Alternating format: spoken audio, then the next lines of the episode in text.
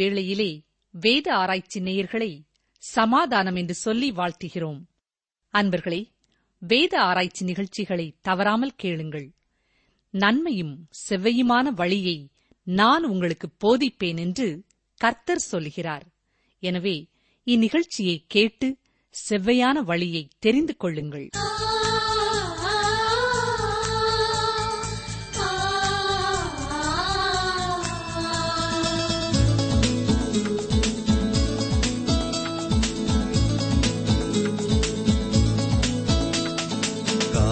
காலத்தின் அருமையை அறிந்து வாழாவிடில் கண்ணீர் விடுவாய். காலத்தின் அருமையை அறிந்து வாழாவிடில் கண்ணீர் விடுவாய். ஞாலத்தில் பரனுனை நாட்டின நோக்கத்தை சீலமாய் நினைத்தவர் மூலம் பிழைத்தி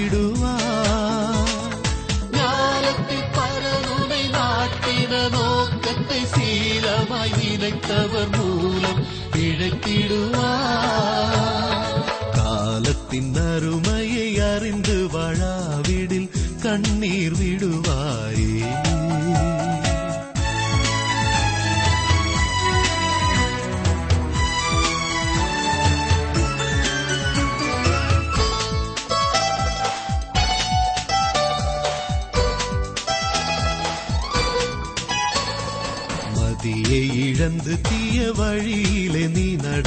வரும் கோபம் அறிந்திடாயோ? மதியை இழந்து தீய வழியிலே நீ நடந்த வரும் கோபம் அறிந்திடாயோ? கதியாம் நட்சண்ய வாழ்வை கண்டு நீ மகிழ்ந்திட காலம் இதுவே நல்ல காலம் என்றறியாயோ? கதியாம் ரட்சண்ய வாழ்வை கண்டு நீ மகிழ்ந்திட காலம் இதுவே நல்ல காலம் என்றறியாயோ? காலத்தின் அருமையை அறிந்து வாழாவிடில் கண்ணீர் விடுவாயே.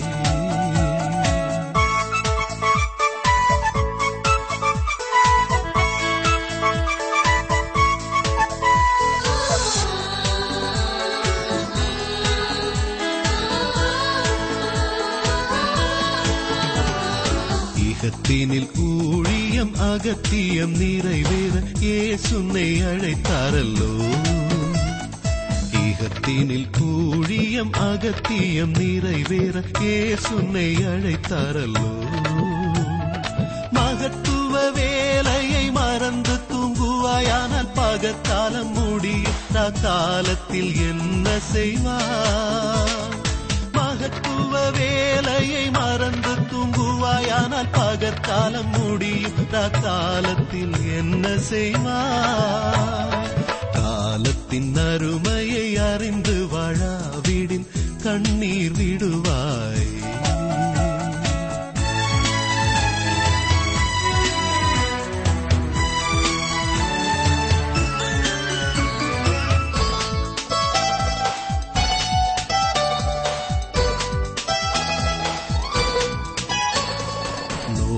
நோவாவின் காலத்தில் நூற்றி இருபதாண்டு நோக்கி பின்னழித்தாரன்றோ நோவாவின் கால காலத்தில் நூற்றி இருபதாண்டு நோக்கி பின்னழித்தாரன்றோ ஆவாத கிருபையால் தாங்கி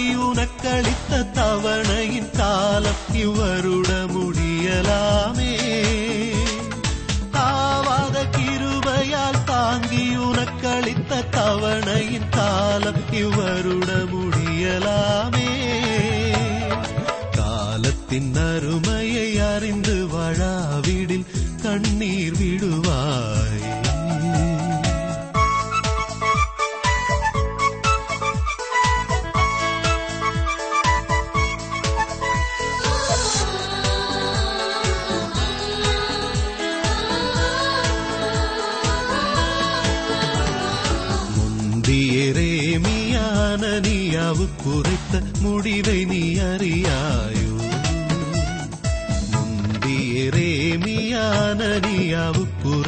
முடிவை நீ அறியாயோ? எந்த காலமும் சிரஞ்சீவி என்றெண்ணிடாமல் ஏத்த ஆயத்தமாய் எப்போதும் இருந்திடாயோ? எந்த காலமும் சிரஞ்சீவி என்றெண்ணிடாமல் ஏத்த ஆயத்தமாய் எப்போதும் இருந்திடாயோ? காலத்தின் அருமையை அறிந்து வாழாவிடில் கண்ணீர் விடுவாயே. காலத்தின் அருமையை அறிந்து வாழாவிடில் கண்ணீர் விடுவாயே. வேத ஆராய்ச்சி நிகழ்ச்சியை கருத்தோடு கவனித்து உங்கள் தனிப்பட்ட வாழ்க்கைக்கென்று நீங்கள் இதை எடுத்துக்கொள்வதற்காக கர்த்தரை துதிக்கிறோம். ஆவியானவர் உங்களோடு உறவாடும் காரியங்களுக்கு நீங்கள் கீழ்ப்படிவதாக எழுதியிருந்தீர்கள். கர்த்தருக்கு ஸ்தோத்திரம் செலுத்துகிறோம். தொடர்ந்து இந்த நிகழ்ச்சி மூலமாக நீங்கள் பெற்று வரும் ஆசீர்வாதங்களை எங்களோடு பகிர்ந்து கொள்ளுங்கள். உங்களோடு சேர்ந்து கர்த்தரை துதிக்கவும் தொடர்ந்து உங்களுக்காக ஜெபிக்கவும் அது உதவியாக இருக்கும். என்றும் கர்த்தருடைய வசனத்திற்குள்ளே நாம் கடந்து செல்லும் முன்பதாக இருக்கிற இடங்களிலே அமர்ந்தவாறு தலைகளை தாழ்த்தி நமது எண்ணங்களை கர்த்தரை நோக்கி திருப்புவோமா? ஜெபம் செய்வோம். எங்களை அதிகமாய் நேசிக்கிற எங்கள் அன்பின் பரமபிதாவே நாங்கள் பல்வேறு இடங்களிலிருந்து ஒருமனப்பட்ட இதயத்தோடு இப்பொழுது உம்மை நோக்கி பார்க்கிறோம். நீர் சர்வ வல்லமையுள்ள கர்த்தராயிருப்பதற்காக நாங்கள் உமக்கு ஸ்தோத்திரம் செலுத்துகிறோம். நீர் எங்கள் தனிப்பட்ட வாழ்க்கைக்கு போதுமானவராயிருப்பதற்காக உமக்கு நன்றி சொல்கிறோம் ஆண்டவரே எங்கள் பாவங்களின் தண்டனைகளை ஏற்றுக்கொள்ளும்படியாக நீர் இயேசு கிறிஸ்துவை இந்த உலகத்திலே அனுப்பினதற்காக தாழ்மையோடும் முழு இதயத்தோடும் உம்மை ஸ்தோத்திரிக்கிறோம் ஐயா. எப்பொழுதும் அவர் எங்களிலேயும் நாங்கள் அவரிலேயும் நிலைத்திருக்கவும். என்றென்றும் உம்முடைய வார்த்தைகளுக்கு சாட்சிகளாக வாழவும் நேரே எங்களுக்கு அருள் புரிய வேண்டும் என்று கெஞ்சுகிறோம். வேத ஆராய்ச்சி நிகழ்ச்சிக்காக நாங்கள் உமக்கு நன்றி செலுத்துகிறோம். இந்த நிகழ்ச்சி மூலமாய் உடைய வசனங்களை நாங்கள் தியானிக்கவும். அன்றுவரே நீர் எங்களோடு பேசுவதை உணரவும் எங்களுக்கு கொடுத்திருக்கிற வாய்ப்பிற்காக நாங்கள் உமக்கு ஸ்தோத்திரம் செலுத்துகிறோம். மனிதனுடைய சத்தத்தை அல்ல கத்தாவே உடைய பரிசுத்த ஆவியானவரின் மெல்லிய சத்தத்தை எங்கள் இருதயத்தின் ஆழத்திலே நாங்கள் கேட்கவும் அவருக்கு கீழ்ப்படியவும். தூயாவியானவரே இந்த நிகழ்ச்சி மூலமாக எங்களோடு நீர் இடைபட வேண்டும் என்று மீட்பர் இயேசு கிறிஸ்துவின் நாமத்தினாலே மனத்தாழ்மையோடு வேண்டிக் கொள்ளுறோம் பிதாவே. ஆமேன். இரண்டு தெசலோனிக்கேயர் இரண்டாம் அதிகாரம். விசுவாசிகள் கர்த்தருடைய வார்த்தைகளிலே ஸ்திரப்பட வேண்டும் என்று கூறுவதோடு நிறைவு பெற்றதை முந்தைய நிகழ்ச்சியிலே சிந்தித்தோம். தேவன் நம்முடைய இருதயத்தை தேற்றி நம்மை ஒவ்வொரு நல்வசனத்திலும் நற்கிரியையிலும் ஸ்திரப்படுத்துகிறார் என்று அங்கே அப்போஸ்தலனாகிய பவுல் சொல்கிறார். இது இயேசு கிறிஸ்துவோடே நாம் கொண்டிருக்கிற உண்மையான தொடர்பை பற்றியதாகும். மேலும் ரெண்டு தெசலோனிக்கேர் இரண்டாம் அதிகாரம் பதிமூன்று பதினான்காம் வசனங்களிலே நாம் கிறிஸ்துவுக்குள் பெற்றிருக்கின்ற ஆச்சரியமான தகுதியை குறித்து அப்போஸ் நாய பவுல் சொல்லியிருக்கிறார். நாம் தெரிந்தெடுக்கப்பட்டவர்கள் என்று சொல்கிறார். வசனத்தை பாருங்கள். நீங்கள் ஆவியினாலே பரிசுத்தமாக்கப்படுகிறதுனாலும் சத்தியத்தை விசுவாசிக்கிறதுனாலும் ரட்சிப்படையும்படிக்கு ஆதி முதல் தேவன் உங்களை தெரிந்து கொண்டபடியினாலே என்று பார்க்கிறோம். அடுத்ததாக நாம் இதற்காக தேவனால் அழைக்கப்பட்டிருக்கிறோம் என்று பதினான்காம் வசனத்திலே சொல்லப்பட்டிருக்கிறது. இயேசு கிறிஸ்துவின் மகிமையை அடையும் பொருட்டாக அவர் உங்களை அழைத்தார் என்றும் சொல்கிறார். தொடர்ந்து மூன்றாம் அதிகாரத்திலே விசுவாசிகளாகிய நமக்கு சில பொறுப்புகள் இருக்கின்றன என்று பவுல் சொல்கிறார். எபேசியர் விசுவாசிகளுக்கு அப்போஸ் பவுல் கூறுகிற ஆலோசனையை எபேசியர் நான்காம் அதிகாரம் முதலாம் வசனத்திலே பார்க்கிறோம். அதை நாம் இங்கே வாசிப்பது நலமாயிருக்கும். கவனியங்கள் எபேசியர் நான்கு ஒன்று. நீங்கள் அழைக்கப்பட்ட அழைப்புக்கு பாத்திரவான்களாய் நடந்து என்று சொல்கிறார். ஆம். விசுவாசிகள் சில காரியங்களை செய்வதின் மூலம் அழைப்புக்கு பாத்திரவான்களாய் நடந்து கொள்ள முடியும். இந்த காரியத்தை தான் பவுல் தெசலோனிக்கிய விசுவாசிகளுக்கும் எழுதுகிறார். பாருங்கள் ரெண்டு தெசலோனிக்கியர் மூன்றாம் அதிகாரம் முதல் இரண்டு வசனங்களை வாசிக்கிறேன். கடைசியாக சகோதரரே உங்களிடத்தில் கர்த்தருடைய வசனம் பரம்பி மகிமைப்படுகிறது போல எவ்விடத்திலும் பரம்பி மகிமைப்படும்படிக்கும் துர்க்குணராகிய பொல்லாத மனுஷர் கையினின்று நாங்கள் விடுவிக்கப்படும்படிக்கும் எங்களுக்காக வேண்டிக் கொள்ளுங்கள். விசுவாசம் எல்லாரிடத்திலும் இல்லையே. இந்த துன்மார்க்கமான உலகத்திலே விசுவாசிகள் வாழ்க்கை நடத்துவதற்கு வேத வசனம்தான் அவர்களை பலப்படுத்துகிறதாக இருக்கிறது என்று பவுலிங்கே சொல்லியிருக்கிறார். விசுவாசியின் நடையை வேத வசனமே ஸ்திரப்படுத்துவதாயிருக்கிறது. கடைசியாக சகோதரரே என்று இந்த வசனத்தில் அவர் குறிப்பிடுவதன் மூலமாக அவர் கடிதத்தின் கடைசி பகுதிக்கு வந்துவிட்டார் என்பதை அறிந்து கொள்ள முடிகிறது. எங்களுக்காக வேண்டிக் கொள்ளுங்கள் என்று அவர் கூறுவது ஜெபத்தின் முக்கியத்துவத்தை குறிக்கிறது. ஒவ்வொரு விசுவாசியும் ஜெபிப்பது மிகவும் அவசியமானதாகும். இது ஆவிக்குரிய வரங்களிலே ஒன்று அல்ல ஒவ்வொரு விசுவாசியும் செய்ய வேண்டிய ஒரு காரியம்தான் ஜெபம். ஒரு காரியம் வெற்றி பெற வேண்டுமென்றால் அதன் பின்பகுதியிலே ஜெபம் அவசியம். ஒரு சுவிசேஷகரோ ஒரு கர்த்தருடைய செய்தியாளரோ அல்லது போதகரோ ஊழியத்திலே வெற்றி பெற அவர்களுக்காக ஜெபிக்கிற மக்கள் தேவையாயிருக்கிறார்கள். தேவனால் பயன்படுத்தப்படுகிற ஒவ்வொருவருக்கும் மற்றவர்களின் ஜெபம் அவசியமானது பிரியமானவர்களே. இங்கே அப்போஸ் நாய பவுல் தெசலோனிக்கேரின் ஜெபத்தை நாடுகிறதை நாம் பார்க்கிறோம். அப்பொழுதுதான் வசனமானது எவ்விடத்திலும் பரம்பி மகிமைப்பட முடியும். அப்போஸ்தாய பவுல் மிகவும் சிறந்த ஒரு ஊழியத்தை செய்தார். அவர் ஒரு அருமையான சுவிசேஷ ஊழியர். சுவிசேஷகர் என்பதற்கும் நற்செய்தி பணியாளர் என்பதற்கும் ஒரே அர்த்தமே உள்ளது. அப்போஸ் நாய பவுல் போதகராக மெய்ப்பராக இருந்தார். இவை எல்லாவற்றையுமே அவர் சிறப்பாய் நிறைவேற்றினார். இவற்றை தெசலோனிக்க சபையிலேயும் அவர் செய்தார். அவர்களை இயேசுவண்டை வழிநடத்தி அவர்களுக்கு வேத வசனங்களை போதித்தார்.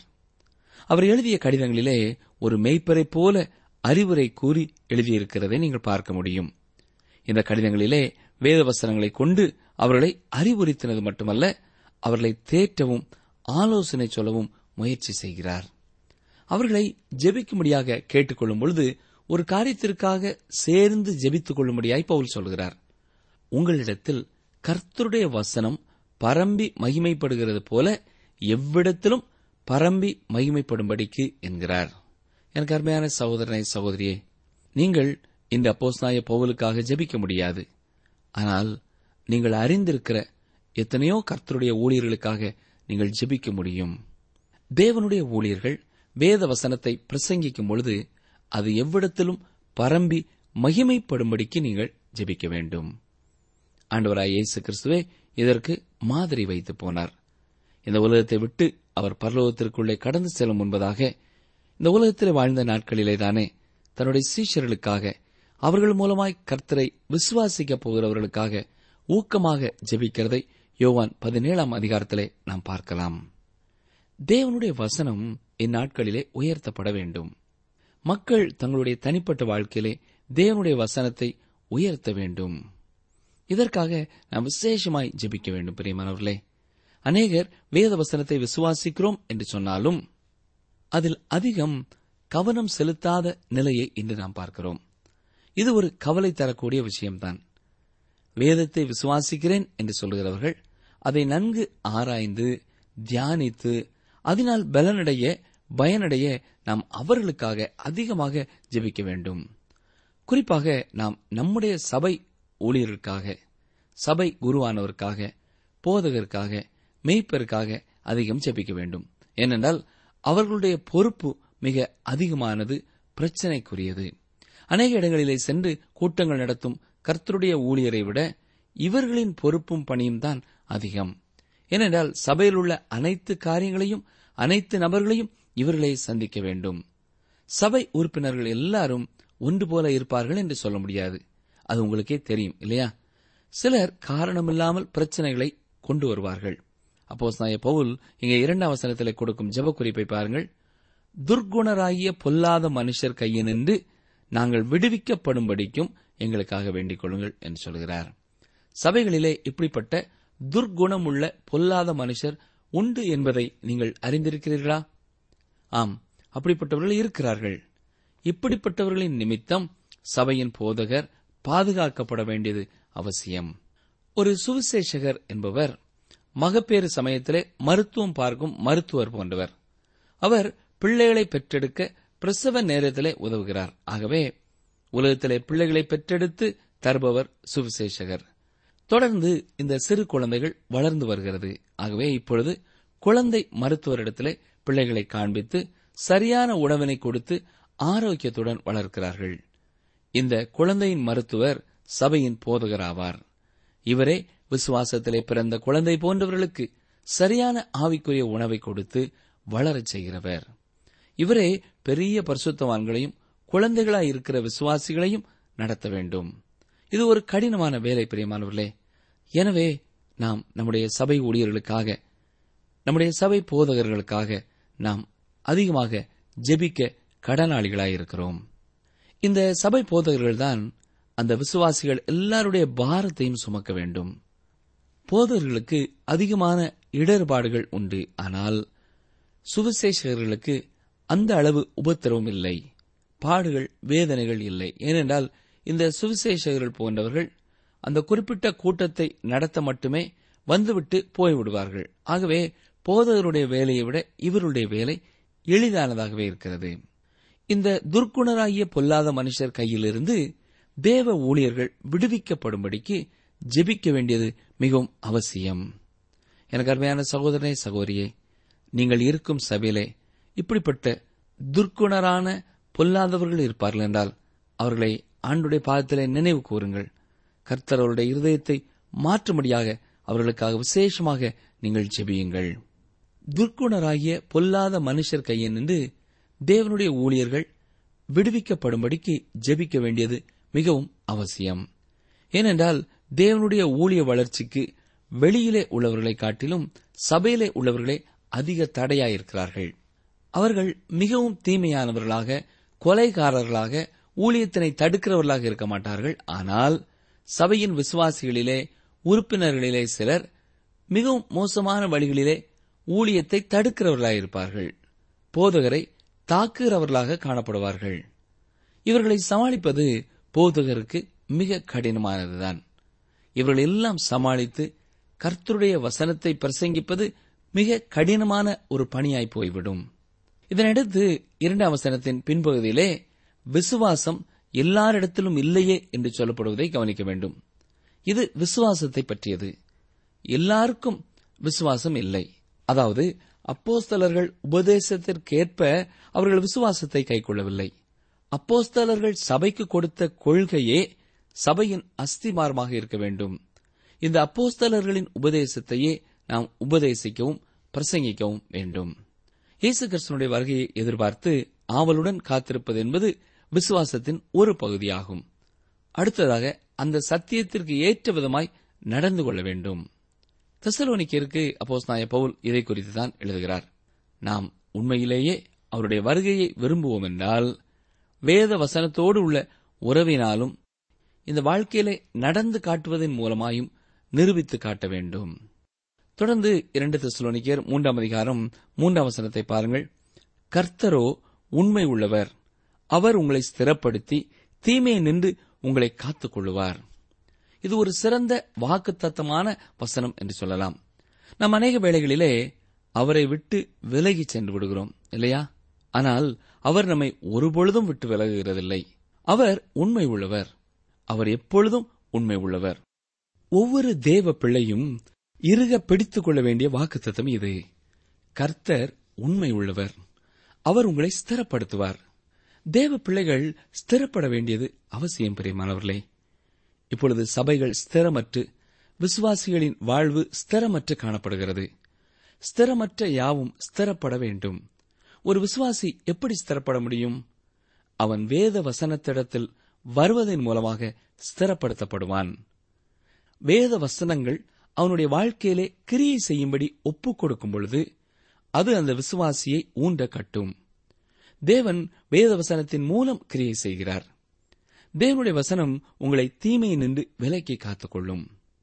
வேதம் உங்களை பாவம் செய்யாதபடி காக்கும்.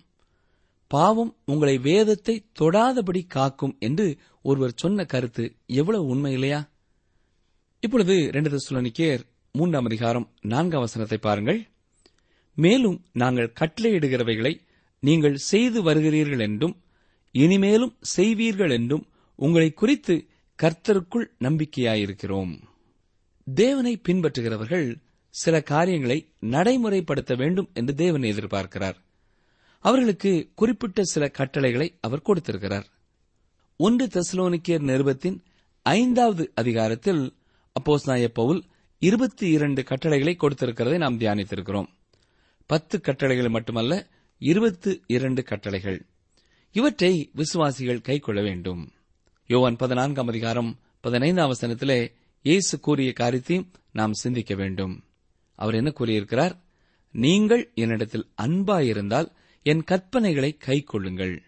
ஆம் நாம் அவரிடத்திலே அன்பு கொள்வதனாலேயே அன்பின் நிமித்தமாகவே அந்த கட்டளைகளை நாம் கைக்கொள்கிறோம் நம்முடைய வாழ்க்கையிலே எந்த அளவு ஆண்டவரை நாம் நேசிக்கிறோம்? எந்த அளவு நாம் அவருடைய வார்த்தைக்கு கீழ்ப்படுகிறோம் என்பதை சற்றே எண்ணி பார்க்க வேண்டும். உங்களை குறித்து கர்த்தருக்குள் நம்பிக்கையாய் இருக்கிறோம் என்று பவுல் இங்கே எழுதுகிறார். இந்த தெசலோனிக்கேயரை அப்போஸ்நாய பவுல் கர்த்தரிடத்தில் ஒப்புவிக்கிறார். அவர்கள் கட்டளையிட்டவைகளை செய்து வருகிறதாலும் இனிமேலும் செய்ய போகிறதுனாலும் அவ்வாறு ஒப்புவிக்கிறார். இந்த தெசலோனிக்கே சபை ஏற்கனவே நல்ல சாட்சியுடைய ஒரு சபையாக இருந்தது என்று ஒன்று தெசலோனிக்கேர் முதலாம் அதிகாரத்திலே நாம் சிந்தித்தது ஒருவேளை உங்களுக்கு ஞாபகத்திலே இருக்கலாம். அந்த நல்ல சாட்சியை இந்த சபை தொடர்ந்து காத்துக்கொள்ளும் என்று அப்போஸ் நாய பவுல் நம்பினார். அது மட்டுமல்ல ஐந்தாவது வசனத்தை பாருங்கள். ஒன்று தெசலோனிக்கேயர் மூன்று ஐந்து கர்த்தர் உங்கள் இருதயங்களை தேவனை பற்றும் அன்புக்கும் கிறிஸ்துவின் பொறுமைக்கும் நேராய் நடத்துவாராக. ஒரு விசுவாசி தேவ அன்பிலே நடந்து கொள்ள வேண்டியது அவசியம். அருமையானவர்களே நீங்கள் அவருடைய அன்பின் வெளிச்சத்திலே நடத்தப்படுவீர்களானால் தேவனுடைய அன்பானது உங்கள் இருதயத்திலே ஊற்றப்பட்டிருக்கிறதை நீங்கள் காண முடியும். மேலும் அவர் உங்களில் அன்பாயிருக்கிறதை நீங்கள் கண்டுகொள்ள முடியும்.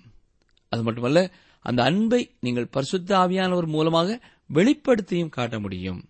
ஏனெனில் பரிசுத்த ஆவியானவர் மட்டுமே தேவ அன்பை நமக்கு உண்மையானதாக மாற்ற முடியும். அன்பு என்பது ஆவியின் கனிகளிலே ஒன்றாயிருக்கிறது. நீங்கள் இயற்கையாகவே ஒரு மனிதனை நேசிக்க முடியாது. நம்முடைய இயற்கை சுவாவம் அப்படிப்பட்டதல்ல. இவ்வாறு நேசிக்க வேண்டும் என்று தேவனும் எதிர்பார்ப்பார் என்று சொல்ல முடியாது. அப்போ பவுல் பிலிப்பியருக்கு எழுதும் பொழுது நம்மை சுற்றிலும் உள்ளவர்களை நாம் நேசிப்பதிலே கவனமாக இருக்க வேண்டும் என்று சொல்கிறார் ஏனென்றால் நாம் சிலருடன் பழக போகும்போதும் கூட அவர்கள் சரியானபடி வரவேற்பு கொடுக்க மாட்டார்கள். நம்மை மனதிலே அவர்கள் காயப்படுத்தி விடுவார்கள்.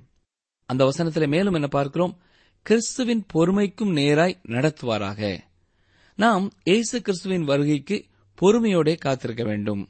அந்த பொறுமைக்கும் அதேபோல அன்புக்கும் இயேசு கிறிஸ்துவே நடத்துகிறவராயிருக்கிறார். இவை அருமையான வசனங்கள் இல்லையா? தொடர்ந்து ஆறாம் வசனத்தை பார்ப்போம். வாசிக்கிறேன்.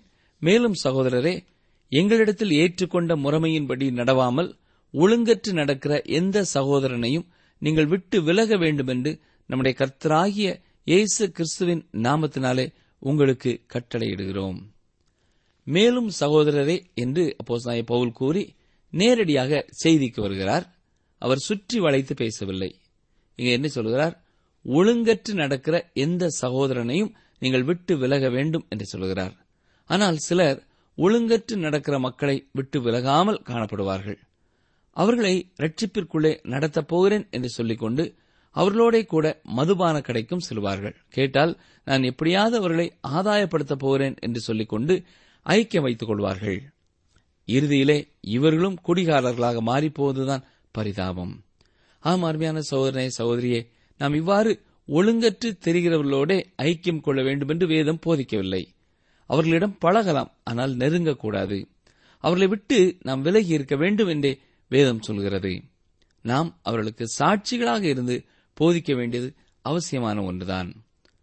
தொடர்ந்து அந்த வசனத்திலே நாம் யாரை பின்பற்ற வேண்டும் என்று பவுல் மிக தெளிவாக கூறுகிறார் பாருங்கள். ரெண்டு தெசலோனிக்கேர் மூன்றாம் அதிகாரம் ஏழாம் வசனம்.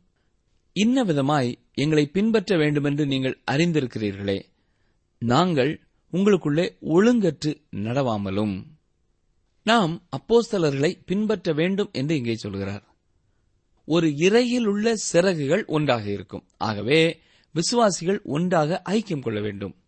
விசுவாசிகள் தாங்கள் வைத்துக் கொள்ளப் போகும் ஐக்கியத்தை குறித்து கவனமாயும் இருக்க வேண்டும். ஏனென்றால் அது அவர்களின் விசுவாச வாழ்க்கையை பாதிக்கலாம். நிகழ்ச்சி கேட்டுக்கொண்டிருந்த எனக்கு அருமையான சகோதரனை சகோதரியே இந்த மூன்று முக்கியமான காரியங்களை குறித்து பார்த்தோம். முதலாவதாக சுவிசேஷ ஊழியர்களுக்காக நாம் ஜெபிக்க வேண்டும். நம்முடைய போதகர்களுக்காக நாம் ஜெபிக்க வேண்டும் என்று பார்த்தோம். இரண்டாவதாக வேத வசனங்களின் மூலமாக நாம் கர்த்தருக்குள்ளே திடப்படுத்தப்பட்டவர்களாய் வாழ நாம் அழைக்கப்பட்டிருக்கிறோம். அது மட்டுமல்ல அப்போஸ்தலர்களை பின்பற்றி நம்முடைய வாழ்க்கையிலே ஆண்டோருக்கு சாட்சியாக வாழ வேண்டும். அழைக்கப்பட்டிருக்கிற இடத்திலே நாம் வைத்திருக்கிற அன்பை குறித்து கவனமுள்ளவர்களாய் இருக்க வேண்டும். அன்பிலே உறுதியானவர்களாயும் ஐக்கியத்திலே சாட்சியானவர்களாயும் வாழ நம்மை அர்ப்பணம் செய்வோமா? ஜெபிப்போம். எங்களை நேசிக்கிற எங்கள் நல்ல கத்தாவே இந்த இரண்டு தெசலோனிக்கேயர் நிறுவத்திலே அநேக காரியங்களை நாங்கள் கற்றுக்கொள்ள எங்களுக்கு தந்த வாய்ப்பிற்காக உமக்கு ஸ்தோத்திரம் செலுத்துகிறோம். அன்றுவரே இந்த நாளிலே நாங்கள் கேட்ட செய்தியும் எங்களுடைய உள்ளத்திலே தங்கி இருக்கட்டும். நாங்கள் இன்றும் என்றும் உடைய வசனத்தை வாசிக்கிறவர்களாக மட்டுமல்ல அதன்படி நடக்கிறவர்களாக வாழ எங்களை தாழ்த்தி ஒப்புக் கொடுக்கிறோம். மீதியான வேளையிலையும் இந்த நாளிலே எங்களோடு கூட தங்கியிருந்தாலும் எங்கள் ஒவ்வொருவருடைய கரத்திலேயும் நாங்கள் செய்யும்படி நீர் கொடுத்திருக்கிற பொறுப்புகளை உண்மையோடும் உத்தமத்தோடும் சந்தோஷத்தோடும் மனுஷர்களுக்கென்று அல்ல உமக்கென்று சிறப்பாக செய்ய நீர் எங்களுக்கு உதவி செய்ய வேண்டும் என்று கெஞ்சுகிறோம். மீட்பரே இயேசு கிறிஸ்துவின் நாமத்தினாலே மனத்தாழ்மையோடு வேண்டிக் கொள்கிறோம் பிதாவே. ஆமேன்.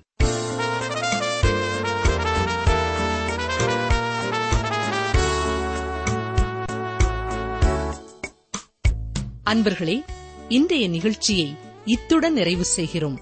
நீங்கள் உங்கள் கருத்துக்களை எங்களுக்கு எழுத வேண்டிய முகவரி வேத ஆராய்ச்சி டிரான்ஸ்வர் ரேடியோ தபால் பெட்டி எண் நூற்று முப்பத்தி நான்கு திருநெல்வேலி இரண்டு தமிழ்நாடு. எங்கள் தொலைபேசி எண்களை குறித்துக் கொள்ளுங்கள். ஒன்பது நான்கு நான்கு இரண்டு இரண்டு ஐந்து இரண்டு ஆறு இரண்டு ஏழு. மற்றும் ஒரு தொலைபேசி எண் ஒன்பது ஐந்து எட்டு ஐந்து நான்கு ஆறு பூஜ்ஜியம் நான்கு ஆறு பூஜ்ஜியம். எங்கள் இமெயில் முகவரி Tamil DTP at radio eight eight two dot com.